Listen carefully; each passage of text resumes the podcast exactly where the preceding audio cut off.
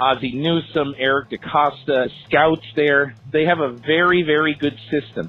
They have a good way to mesh with John Harbaugh.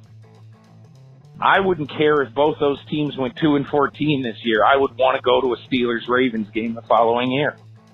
Everybody should have this on their bucket list before they die. Visit Athens, Ohio.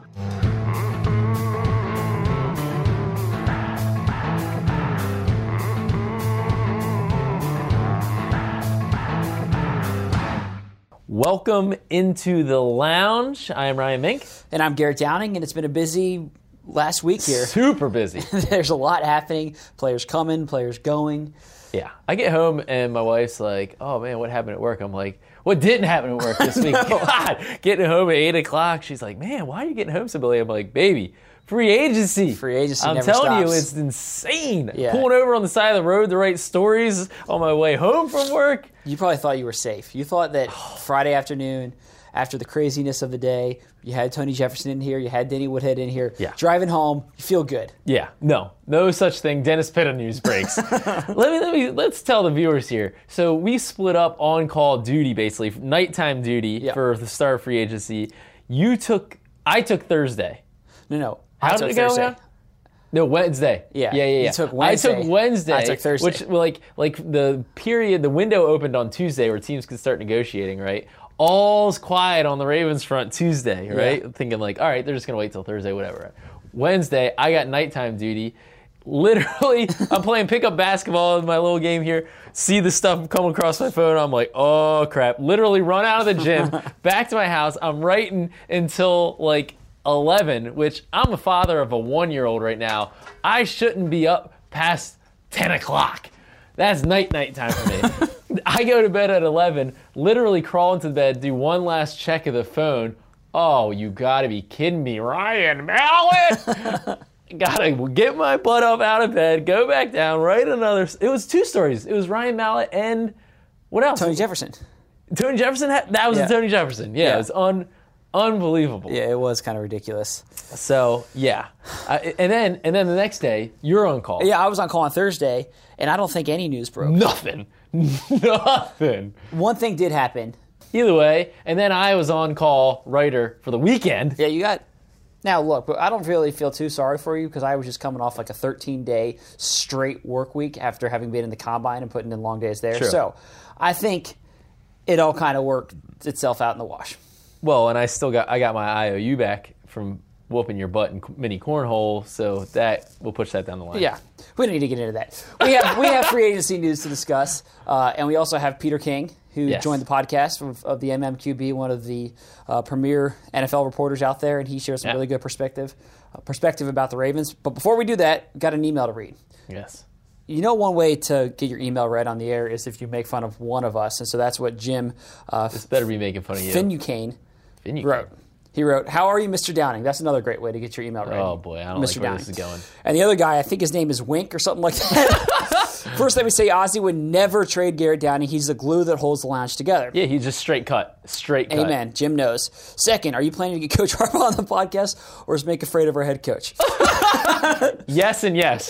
Seriously. No. We are going to get Harbs on the podcast. We're going to get Harbs on here, and no, I'm not afraid of Harbs. Seriously, I love the podcast, and I have not missed one yet. Both of you guys are great and make the podcast what it is, which is the best podcast on the planet, even though I would never let Mink plan a Thanksgiving dinner for me. Love you guys. How about Christmas cookie exchange? Nah, I don't know. He doesn't say. But a great email. We appreciate hearing that. So for sure. If you guys have questions or comments that you want to send to us, we read every single email that comes into the lounge at ravens.nfl.net. And we reply to most. So if we don't reply to you, you should email us again and say, where the hell is my reply?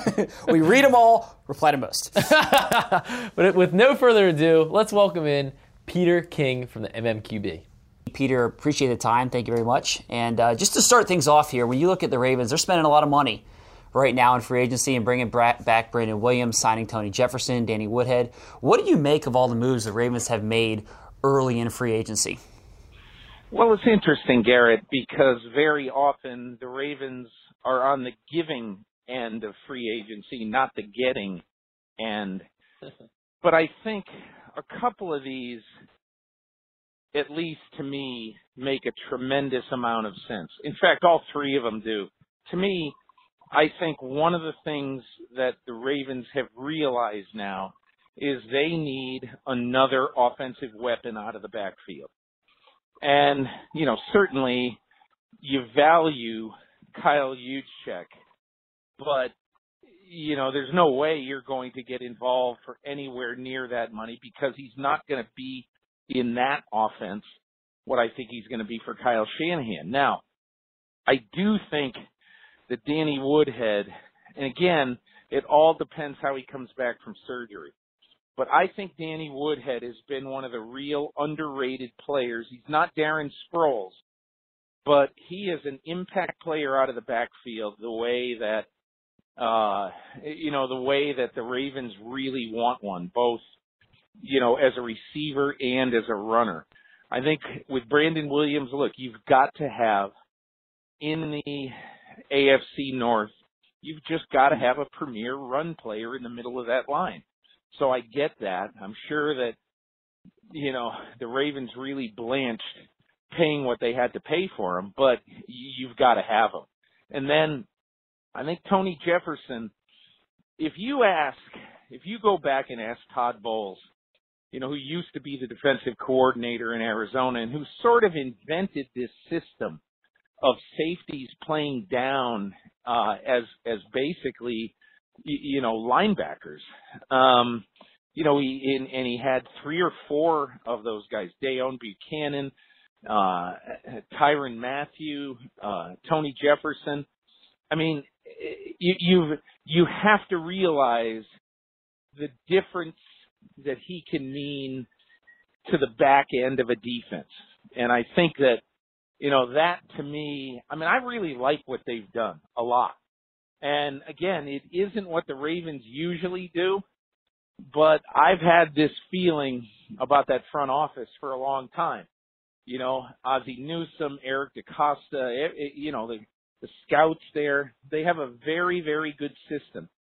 And the other thing I think they have is they have a good way to mesh with John Harbaugh. And John Harbaugh knows what he wants.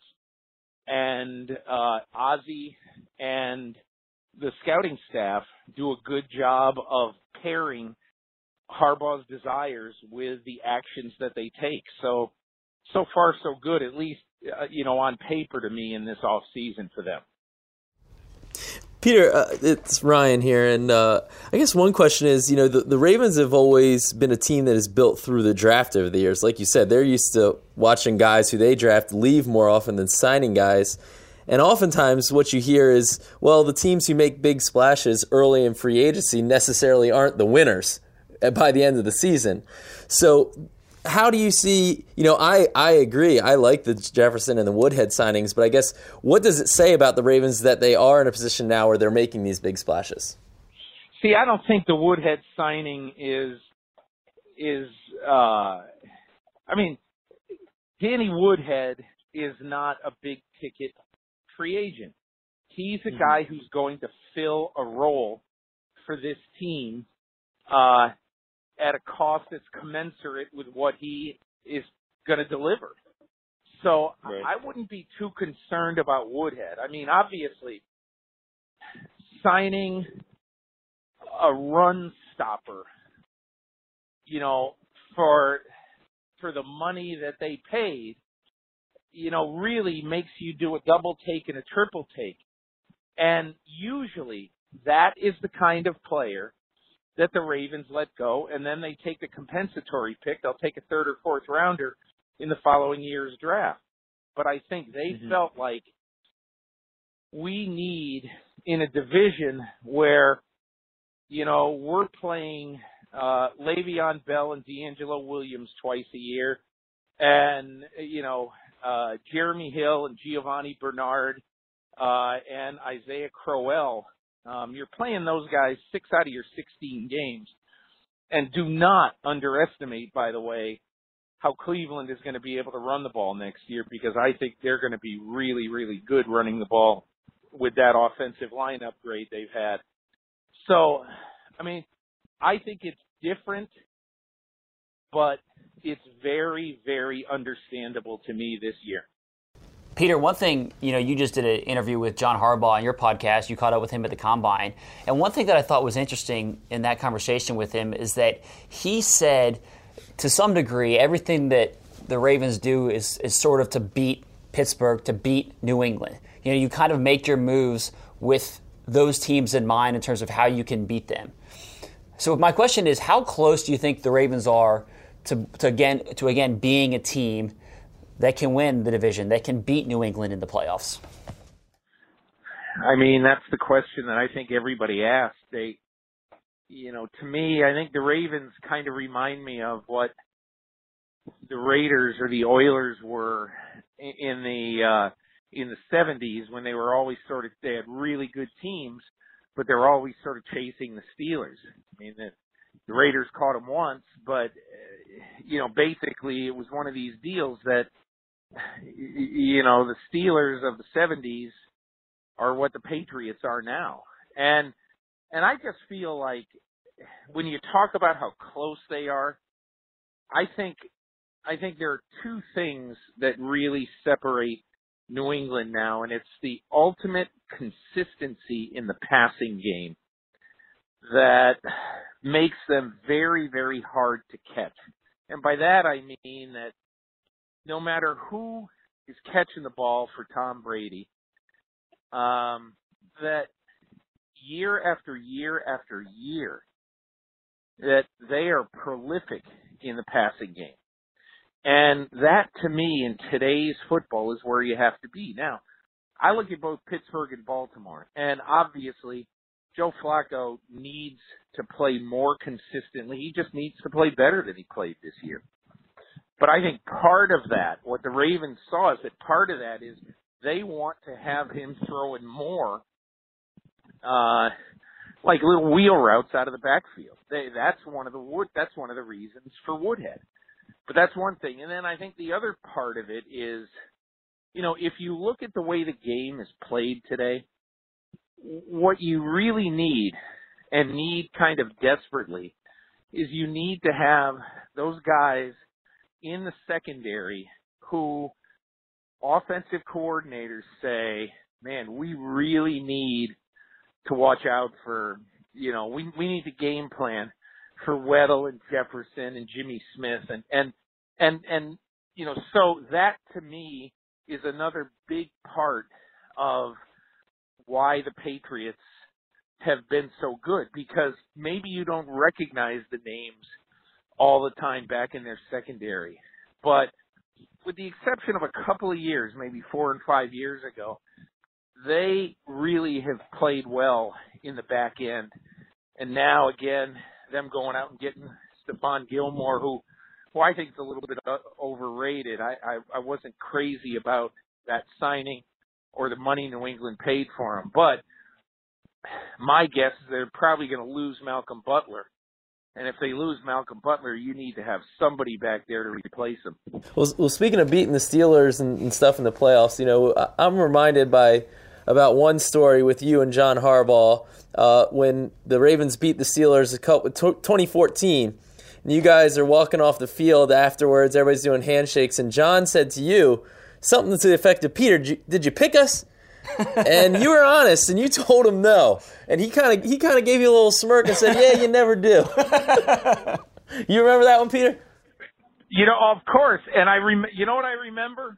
After the Ravens beat San Francisco in the Super Bowl, first shot out of the box, I walk in the locker room after the game, and Suggs sees me, and he goes, you didn't pick us, did you? I said, I did pick you. And I think he was really ticked off that I picked him because he wanted to gloat. Oh, that's great. That's really – a lot of teams – look, Harbaugh realizes this. And look, I go back ever since I've been covering football. I'll never forget Bill Walsh back in the 80s. Randy Cross told me this one time, that Bill Walsh used to tell his teams, we love going on the road. It is the coolest thing to have 53 guys go into a place, a city of 3 or 4 million people, everybody, you know, cheering for the home team. Everybody, you know, for 3 hours, life stops in this town where you invade on a Sunday afternoon. And how great is it that 53 people can beat 3 million? And I mean, that is as old as the hills, really. And I think it's, I mean, everybody, after that happened, it was kind of funny. Everybody said, wow, Harbaugh really pissed at you. And boy, you guys must not get along or whatever. And I just said, honestly, I'm kind of honored, you know, that he would care who I picked. And, but anyway, it was kind of a funny moment. I think coaches, yeah, like you said, coaches and players like care about that stuff a lot more. And especially I feel like in Baltimore where like, we've always kind of had that underdog, like us against the world. Nobody gives us the respect kind of mantra. Yeah. Well, I think it's natural too when, you know, when the Ravens first came to Baltimore, look, I mean, Pittsburgh had been good since the middle 70s, and except for a few hiccups there for a while, they've always been good. I mean, they've been good for 40 years, basically, mostly. And I think that any time that you're in the division with the Pittsburgh Steelers, you know, that's a great franchise to aim at, you know, so that any coach, I mean, I did talk to John Harbaugh on this podcast about the Patriots, but I could have easily talked to him for 20 minutes about the Steelers too, because I think that John Harbaugh, Mike Tomlin, you know, that's Tom Landry, John Madden, or you know, Chuck Noll, John Madden. You know, it's a great. You got two still young coaches, relatively speaking, at the top of two great franchises. And every year, I mean, if you give me the choice at the beginning of every year, you say, okay, you can go to X number of games this year. I wouldn't care if both those teams went 2-14 this year. I would want to go to a Steelers-Ravens game the following year. Totally.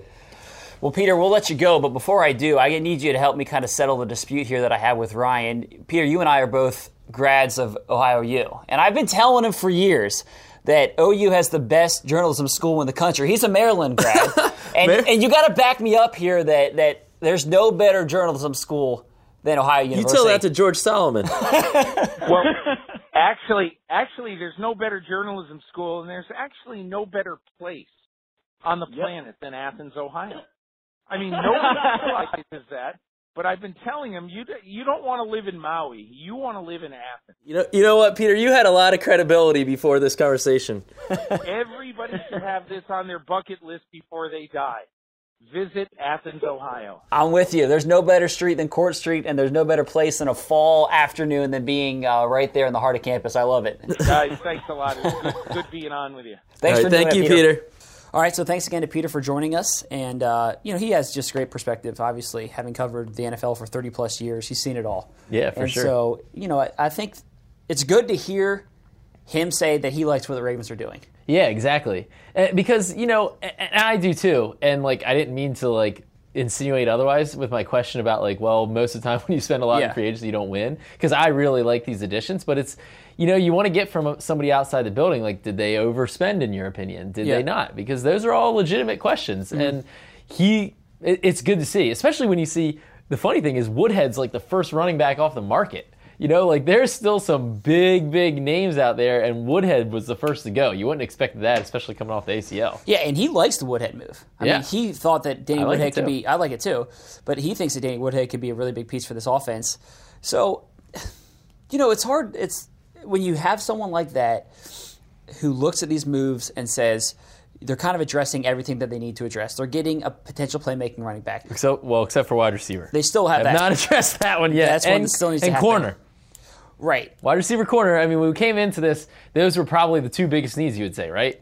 I didn't have safety as my biggest need. No, but if you running back. If you upgrade at safety, I think secondary as a whole, but I think corner was a bigger need than safety. Yeah, but I do agree that the secondary as a whole. When what is it? All ships rise. Yeah. How's that high tide rises all ships. There we go. That's you try to use that saying like 4 different times on the podcast, and you butcher it every single time. I am bad with sayings in general.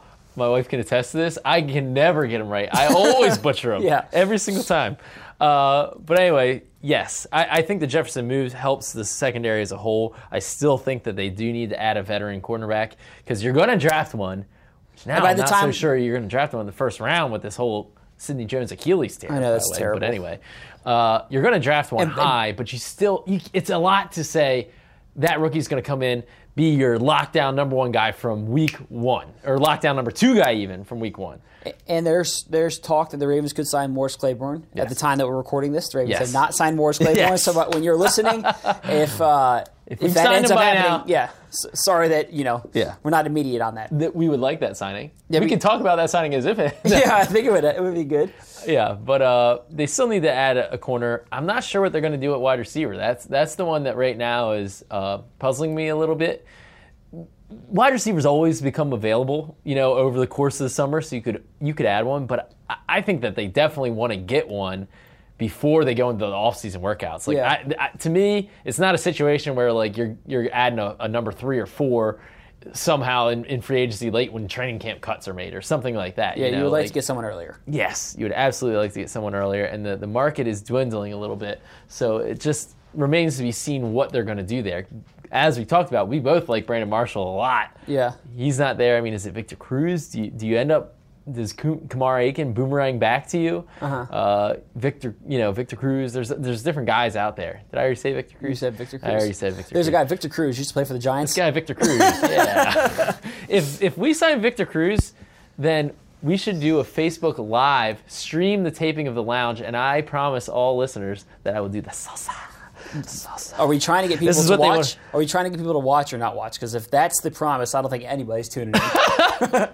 You can see me butcher the salsa. One thing I want to say too is both you and I kind of thought when they signed Jefferson, the feeling on him was, oh, he's a strong safety, and this is really more of like he's not a free safety is the thought. He's not somebody that roams the back end of the defense. But I'll tell you what, both of us when we watched a lot of his tape from last year because we're tape guys. Up. We're tape guys. We watched the tape. We went to the film. Yeah. When we watched the tape, both of us watched him and said, he's a pretty good player. He flies around the ball. He's constantly around the ball, plays with a lot of passion, plays with a lot of energy, excitement. I think that people are really going to like watching him play. Yeah, and I think what he enables, he kind of frees up Weddle to be more of a true free safety. What makes Eric Weddle so good is that he can kind of like move all around, freelance, disguise, a lot of those things. And I think that the Ravens defense wasn't able to use him in that way enough last year. He was a little bit more, we need you closer to the line of scrimmage, we need you matching up against some of these tight ends, those kind of things, because Webby, he's willing to throw his body into some hits, but he's not. You don't really want him taking a pounding. Well, it was clear. It was last year. Webb was the free safety, exactly, and Weddle was a strong safety. Now Weddle is freed up to be more of that roamer, be on the back end. He dropped a couple picks, but he also made 4. Yeah. And so I think he's really good in that role. And now Tony Jefferson can also roam around a lot. He can blitz a lot better. He's a great blitzer. He's physical, good hitter. He can match up against a lot of those tight ends that, he's a better matchup than Weddle is, I think, against those guys. I think they're going to work really well in tandem. The word that they kept using, that Tony Jefferson kept using, was interchangeable. Yes. And I think that is exactly what the Ravens want in their safeties, and I think that's a good thing. Yeah. So we'll keep our eye out for a cornerback, though.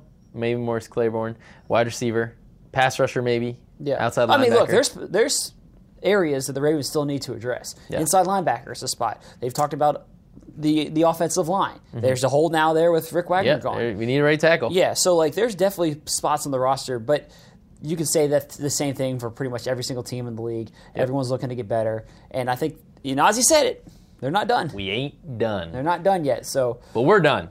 We are done with this episode podcast. Of the Lounge is done. So thank you very much for listening.